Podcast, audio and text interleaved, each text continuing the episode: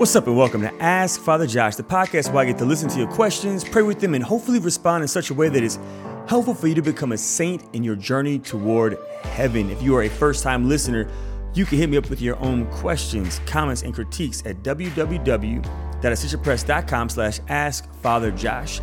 You can also rate us and review us on iTunes and Spotify and Google Play and other podcast formats that are out there. If the show is a gift for you, it might be a gift for other people as well. On today's show, we are going to talk about how can Catholics defend the church, right? There's so much corruption, there's so much evil that we see not only in the world, but also from people within the church. And so, how could and should we as Catholics defend the church? But before we get into that really good question, I want to share with you a glory story.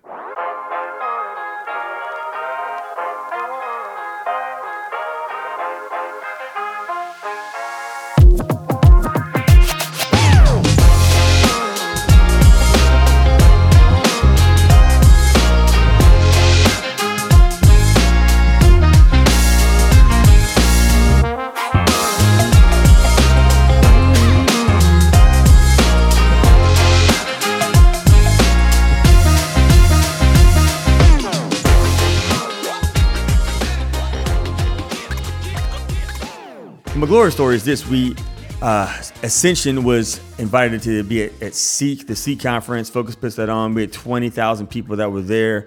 It was awesome. Got to hang out with uh, the the producers from behind the scene, which is always a gift. Our vagabond missionaries were there. Uh, the Mercedarian Sisters of the Blessed Sacrament, who work at Sacred Heart of Jesus School, were there um, as well.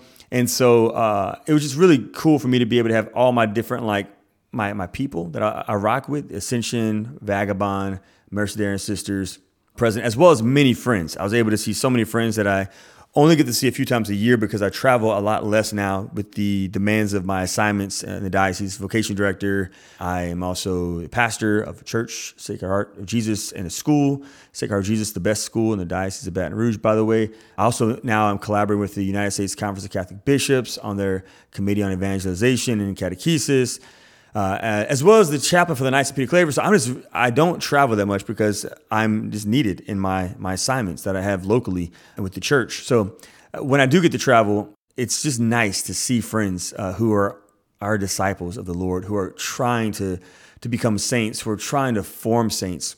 One of my glory stories, though, is while I was at the Seek conference, I was meeting people who have benefited from this podcast. And I, I don't look for fruits. I don't even desire to, to, to know the fruits of the podcast. I just do it because I believe God's called me to do this podcast.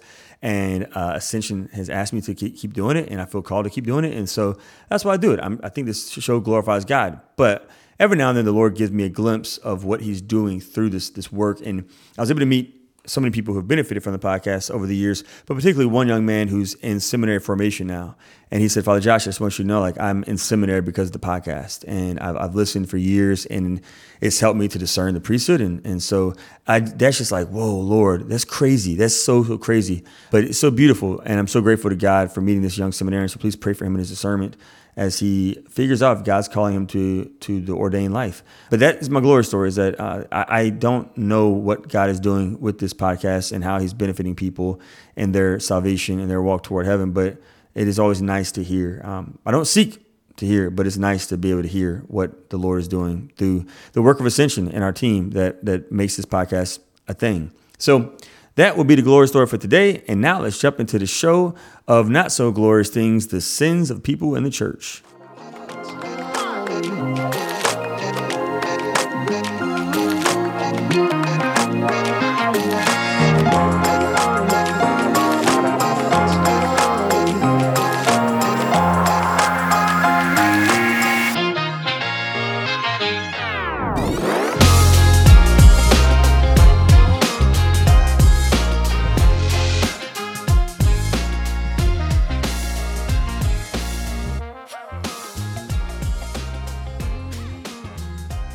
Right, so our question this week is how do we, as Catholics, defend the church? There, there is so much corruption, so much evil. How can we defend it? And so I think there's a few ways I want to address this question. Number one is, you know, I we get so caught up in tribes that sometimes we defend our tribe at all cost, right? And so like we as people, and I'm not a sociologist by any means, but I have studied a little bit of that sociology. And yeah, we as people, when we get a tribe, we fight for that tribe. And it's not always good. You know, like sometimes we might identify as a Republican or as a Democrat or a socialist or a libertarian or uh, solidarity, right? We find our party and we become like unwilling to acknowledge that that party is broken and imperfect and messy and needs to be reformed, that it is not perfect. And it cannot be perfect while it is on earth.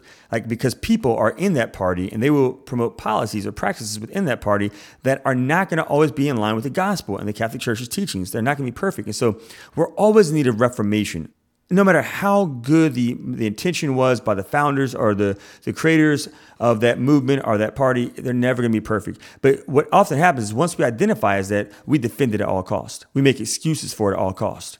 And we can't do that, right? Or we do it with other movements or other groups or other clubs or other fraternities or sororities that we might belong with. We don't need to defend the evil within institutions.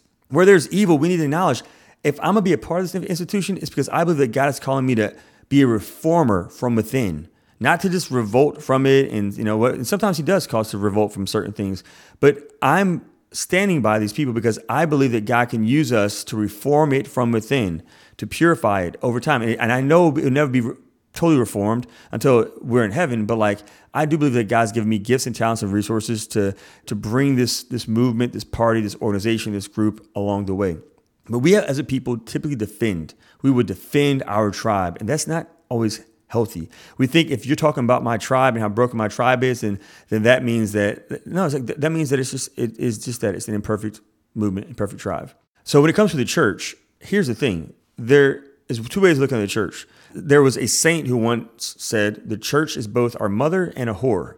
Now, I want to invite us to unpack that. Right, our mother, as in she is perfect. Holy Mother Church is the perfect bride of Christ, that Jesus Christ has cleansed and he is purified, right? In that sense, the church is perfect. The church in heaven is perfect, right? The body of Christ, the bride of Christ in heaven. The church is not an it, the church is a she. She, the bride of Christ, is not just on earth, but she is in heaven. And the bride of Christ in heaven is perfect. The bride of Christ in purgatory is being perfected. And the bride of Christ on earth is imperfect. That's you and me. We are the body of Christ and we are the bride of Christ. And the bride of Christ on earth and the people has never, ever been completely perfect, right? At the foundation of the church, when Jesus Christ invited the apostles to, to be his bride, they were broken and they were messy and they were imperfect from the jump right? Peter had a cussing problem and he cut somebody's ear off with a sword after he was ordained a priest at the Last Supper. And he abandoned Jesus and he denied Jesus. And Thomas doubted Jesus, right? It was the church has been broken from the beginning. And Jesus Christ, our bridegroom, who we're called to keep our eyes fixed on, when the church was broken and messy and imperfect, he didn't say, Well, I'm going to divorce you and I'm going to found a new bride because you, my bride, body of Christ church, you ain't got what it takes. You're not good enough. You're not perfect, right? As as the church in heaven is. No, he said, I'm gonna stay and I'm gonna keep loving you and purifying you. So even when the church ran away, Jesus Christ ran after the bride. Just like in the Old Testament, Hosea and Gomer. Gomer was a whore, and Hosea was invited by God to love his bride. Gomer, right? And, and, to stay faithful to her, even when she was unfaithful to him. And like we, as the church on earth, are oftentimes unfaithful to God. And I say we because I am too. That's why I go to confession every week. That's why my church, Sacred Heart of Jesus, has four confessionals. That's why the church at every single Mass, and when we pray the Confiteor, we say, I confess to Almighty God and you, my brothers and sisters, that I've sinned through my fault, through my fault, through my most grievous fault. We're all sinners. Pope John Paul the Great went to confession every single week as well. And he's one of my favorite saints. We are all sinners. We're all perfect. We all hurt God. We all walk away from God when we choose to sin, whether it's mortal or venial. We're walking away from Jesus. Right, so we have hearts that are corrupt. We have hearts that are tainted. We struggle between vice and virtue. We give into evil as, as, as the church on earth. Uh, but Jesus, our bridegroom, he never leaves us. He keeps pursuing us. He keeps going after Peter. And when Peter denied him, he died and he rose from the dead and he went to Peter in the upper room and said, Peace be with you. And Peter left him again to be a fisherman. And he went after Peter again. And he said, Do you love me three times? And Peter followed him again. And then tradition tells us that Peter, at the end of his life, when Rome was being persecuted, the church in Rome, he was running away from persecution. And Jesus came and appeared to him and was walking towards Rome. And Peter said, Quo vadis, where are you going? And, and Jesus has looked at Rome. And so Peter went to Rome and finally died in union with Christ in the church. And so Jesus, the bridegroom, never gives up. So we as the bride, we keep our eyes on Jesus. We look at Jesus. He's the one we look at. As disciples of Jesus, he's the one who our eyes are fixed upon. We look at him so we can imitate him. Adoration of Jesus leads to imitation of Jesus. And because Jesus Christ never left the church, we don't either. But we also don't defend sin. We don't defend the sins of the church. We don't say, oh well you know whatever. It's no like we call out sin and we invite sinners to repent. That's what paul did with peter in galatians when peter the pope was sinning by giving these rules that were not of god. Paul fraternally corrected him. Paul checked him. And so we call out sin and we say sin is not okay and you need to repent and believe in the gospel. You need to be reformed by the love of Christ and by the, the work of the church, by the ministry of other people in the church who can help you to experience re- reformation. You need to make it right. Reparation is necessary as well. We call it out, we don't defend it, right? We acknowledge this. we, the church, the bride of Christ on earth, well, it, is not perfect. No, we're, we're broken, we're messy, we're sinners. But we do not defend that. We don't do that. Uh, I remember when I was at St. Ben's, it's one of our seminaries, I was giving a talk on racial reconciliation to the seminarians. Uh, this was uh, probably in like 2021. And as I was giving this workshop, one of the seminarians asked me the question. He said, he said, I was, he was doing ministry in his diocese, and this guy found out that he was Catholic. The seminarian was white, a white seminarian. And the guy said, The Catholic Church is a racist white institution. And the seminarian asked me, he said, How do you how do I respond to someone when they say something like that? And again, respond with a question to the man. What do you mean when you say the Catholic Church is a racist white institution, right? And so as opposed to being like, no, it's not, start with a question. Like understand his terms. What does he mean when he's talking about? Because Holy Mother Church, the bride of Christ, is not a racist white institution, right? That's foolish. But if you ask the man further questions, you might realize what he's talking about is maybe the parish that he went to, the church community that he went to, maybe had a pastor or a parish council that had racist policies in their school handbook. And, and that's his own experience of the Catholic Church is that parish that has a school that had policies that denied his children access to it because of the rules that they put in their handbook. And so if you can begin to have that conversation with the person, you can say, "Oh, sir, that is not okay what that parish did and what that school did, that parochial school attached to that parish. Those rules were indeed racist. Um, and that in, in, the policies, that was an institutional rule. And that's not okay. And, and, and we, we need to make, is it still a rule? If so, let's make it right. Let's go and change those handbook policies, right? Those practices or whatever. But sir, just so you know, that the church is the bride of Christ, right? So, so when you say that the Catholic Church was a white race institution, I resist that because I don't believe that's true. What I believe to be true is that that parish community that had that school attached to it did have a policy in their handbook that was bad and that was racist because it did discriminate against a group of people because of the color of their skin. And so that's what, so we have to clarify. We don't want to defend sin. We don't want to defend people at all costs. When people talk about me, I'm like, yeah, I'm not perfect. Like I'm if, when people call me out and, and, and tell me things I'm doing wrong, and my parishioners get mad, I'm like, don't get mad. I'm not a saint yet. I'm, i want to be a saint so bad. I desire to be a saint, but I'm not perfect. And so there's a lot of room for me to grow and be reformed over time. It's cool. So like when people call me out, say, you're right. Father Josh is not perfect and he's striving to be a saint. I will communicate to him his flaws so that he can ask the Holy Spirit to work on them if they are indeed true flaws. Right? We don't always have to defend people that we love. We don't have to defend our parents. If our parents did stuff that was messed up, our parents are not their sins, but what they did was wrong, and we can acknowledge that. We don't have to defend our, our city or our state or our country or our whatever. We can acknowledge what happened was wrong, and I don't stand with that. But I do want to work to reform that. I do want to be part of the solution that tries to make it better. And so I think the best way we could defend the church is by holding people within the church accountable to holiness, to being saints, to not settling for mediocrity, but to strive for excellence in the body of Christ, um, and to and to not defend the sins. Right? Like, don't ask me to defend people within the church who are publicly sinning. Right? I'm not going to do that. Right? I would defend the bride of Christ and her dignity as the bride of Christ and the church as being founded by Jesus Christ. He only founded one church. I will not ever deny that he, he founded one church, the Catholic Church, period, right? It's, it's a fact, right? I will defend his bride. but I would not defend people within the bride, the church, and their sins. I will fight for them to be holy. I will pray for them to have conversions. I will, I will fast for them to be purified in purgatory, but I won't defend the evil that they've done. I will acknowledge it and I will admit it. Yeah, you know, there's been popes in our church history who had, uh, like Pope Alexander, whatever, he, he had like public sins in the Vatican, right, in, in Rome orgies and stuff like that, like terrible things that were happening. Right? I'm not defending that, and I will not defend that. That was wrong. That was mortally sinful. Call that stuff out. Not okay. Right? He was a public sinner who I pray repented before he died. Right? I don't desire for anybody to be in hell. Um, so I pray that he repented. I will offer reparation for him today in my breviary. I will pray for him today. Like Lord, if he if he is in purgatory, I am offering these prayers for him to be completely purified so he could become a saint, so he can experience the beatific vision. I know you desire for all people, Lord Jesus Christ. You desire all people. You don't give up on any of us. And so, Jesus, I pray and I will offer up a fast. I will offer up a penance. I will pray for him, Lord, if he's in purgatory, to be purified by the blood of Jesus Christ and be drawn to the kingdom of heaven. All right. So, the church is, as a saint says so many years ago, um, yeah, she's both our mother and she's holy and she's perfect as our mother. And she, as in we, can also live like a whore and that we can be unfaithful to Jesus, our bridegroom. And we, when we sin, are unfaithful to Jesus, right? Hence the definition of the whore part of, of us.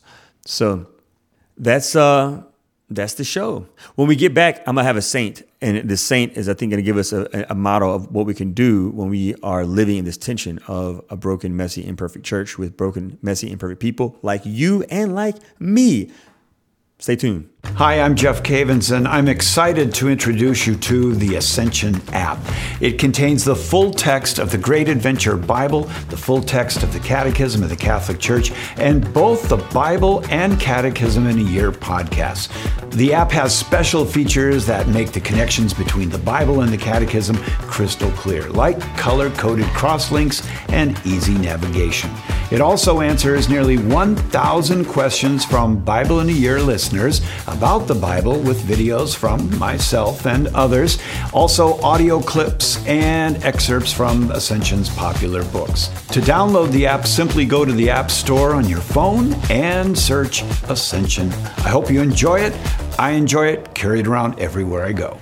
And we are back. So excited to be back. Our, our saint for the day. before we get to say one thing, uh, you can hit me up with your own comments, questions, critiques. www.ascensionpress.com slash ask Father rate us and review us and share us on your social media pages. So, saint for the day is going to be Saint Vincent Ferrer. Saint Vincent Ferrer was a, a mystic. He was a priest who was a great preacher and a miracle and wonder worker. And the reason why I feel felt called to share him as a saint for the day is because he lived during a very messy time in the history of the world. Right, he lived during the time where they, there was the bubonic plague. It was the 14th century pandemic that like literally like had people living in constant fear of death. He lived through the Western Schism where there was literally two guys claiming to be the Pope. The church was, was so divided then. If you think the church is divided now, especially because the social media is so divisive at times, the church was way more divided then. There were two guys claiming to be the valid Pope. There's only one valid Pope, but two guys were claiming it. So the church was totally confused, totally divided. And there was just a lot of immorality at that time going on in the church with the clergy as well. So you think the clergy is scandalous today? Trust me, the, the, clergy was scandalous then, as it was scandalous with the apostles, who were all clergy who abandoned Jesus, including John. He abandoned Jesus. He came back, but he abandoned him initially as well. So St. Vincent Ferrer uh, was, uh, he was living a mediocre priesthood. He had a near death experience where he experienced the healing power of Jesus Christ and then began to live as a radical disciple of Jesus Christ. And he would call people to repent, to believe in the gospel but he focused on the people in front of him. I think whenever we are aware of the flaws of the body of Christ on earth, we can sometimes get so depressed and focus, hyper focus on that, on the on the sinfulness of of, of the clergy or religious or lay leaders or, just our brothers and sisters within our parish um, or our own stuff. And we are invited to, to not look there, but to do what St. Vincent Ferrer did, which is to first and foremost look at God. And he always prayed so much. He looked at God, then he imitated God, and he focused on people in front of him who needed to be evangelized. Like, I don't have time as a, as a priest. I do not have time to focus on the sins of, of people in the church in Africa and in Asia and in Europe. I have so much that I have to focus on right here in my own community. I have neighbors who have never heard the gospel. There are people who live in the geographical boundaries of my neighborhood who have never read the Bible. They have never heard the story of salvation. They have never been invited to the Catholic Church to be in the presence of the Blessed Sacrament. I have so much work to do right here in my own geographical boundaries. And then, and then within my parish, with active Catholics who come to Mass every Sunday, I have people within the parish who have never gone to confession and really confessed their sins, who have never had an encounter with Jesus. There's so much work that I've got to do with the people right in front of me. I don't have time to focus on all this stuff out there. And you don't either. You shouldn't have this all this time to focus on all this stuff happening all over the world in the church. There are people in your family who are not living as disciples.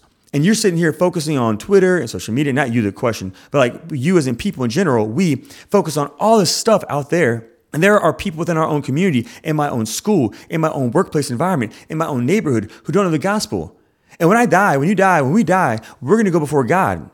And he's going to ask us, why didn't you share the gospel with him? Well, because I was so busy uh, reading all these gossip websites and, and, and, doing all this research about all these problems within people in the church and all these scandals that are happening and all this whatever. And he's going to say, you really focused all that and you didn't even focus on your own land that I entrusted you to? Like St. Vincent Ferrer, he went out to the land that he was entrusted to and he discipled people and he prayed for healing and miracles and wonders and he raised the dead. God raised the dead through him and he proclaimed the gospel and people repented because he wasn't focused on everything out there. He was focused on who was right in front of him. And I believe that's what God's calling us to do today is to stop like focusing on all these other things and be saints, inform saints right here in our own land. Mother Teresa would always say that you don't, don't worry about coming to Calcutta. You got your own Calcutta in your own land. Focus on those people. St. Vincent Ferrer, we invite you to pray for us that we may be so, so inspired by, by the Lord to imitate you and to be rooted in prayer, to be rooted and faithful to prayer.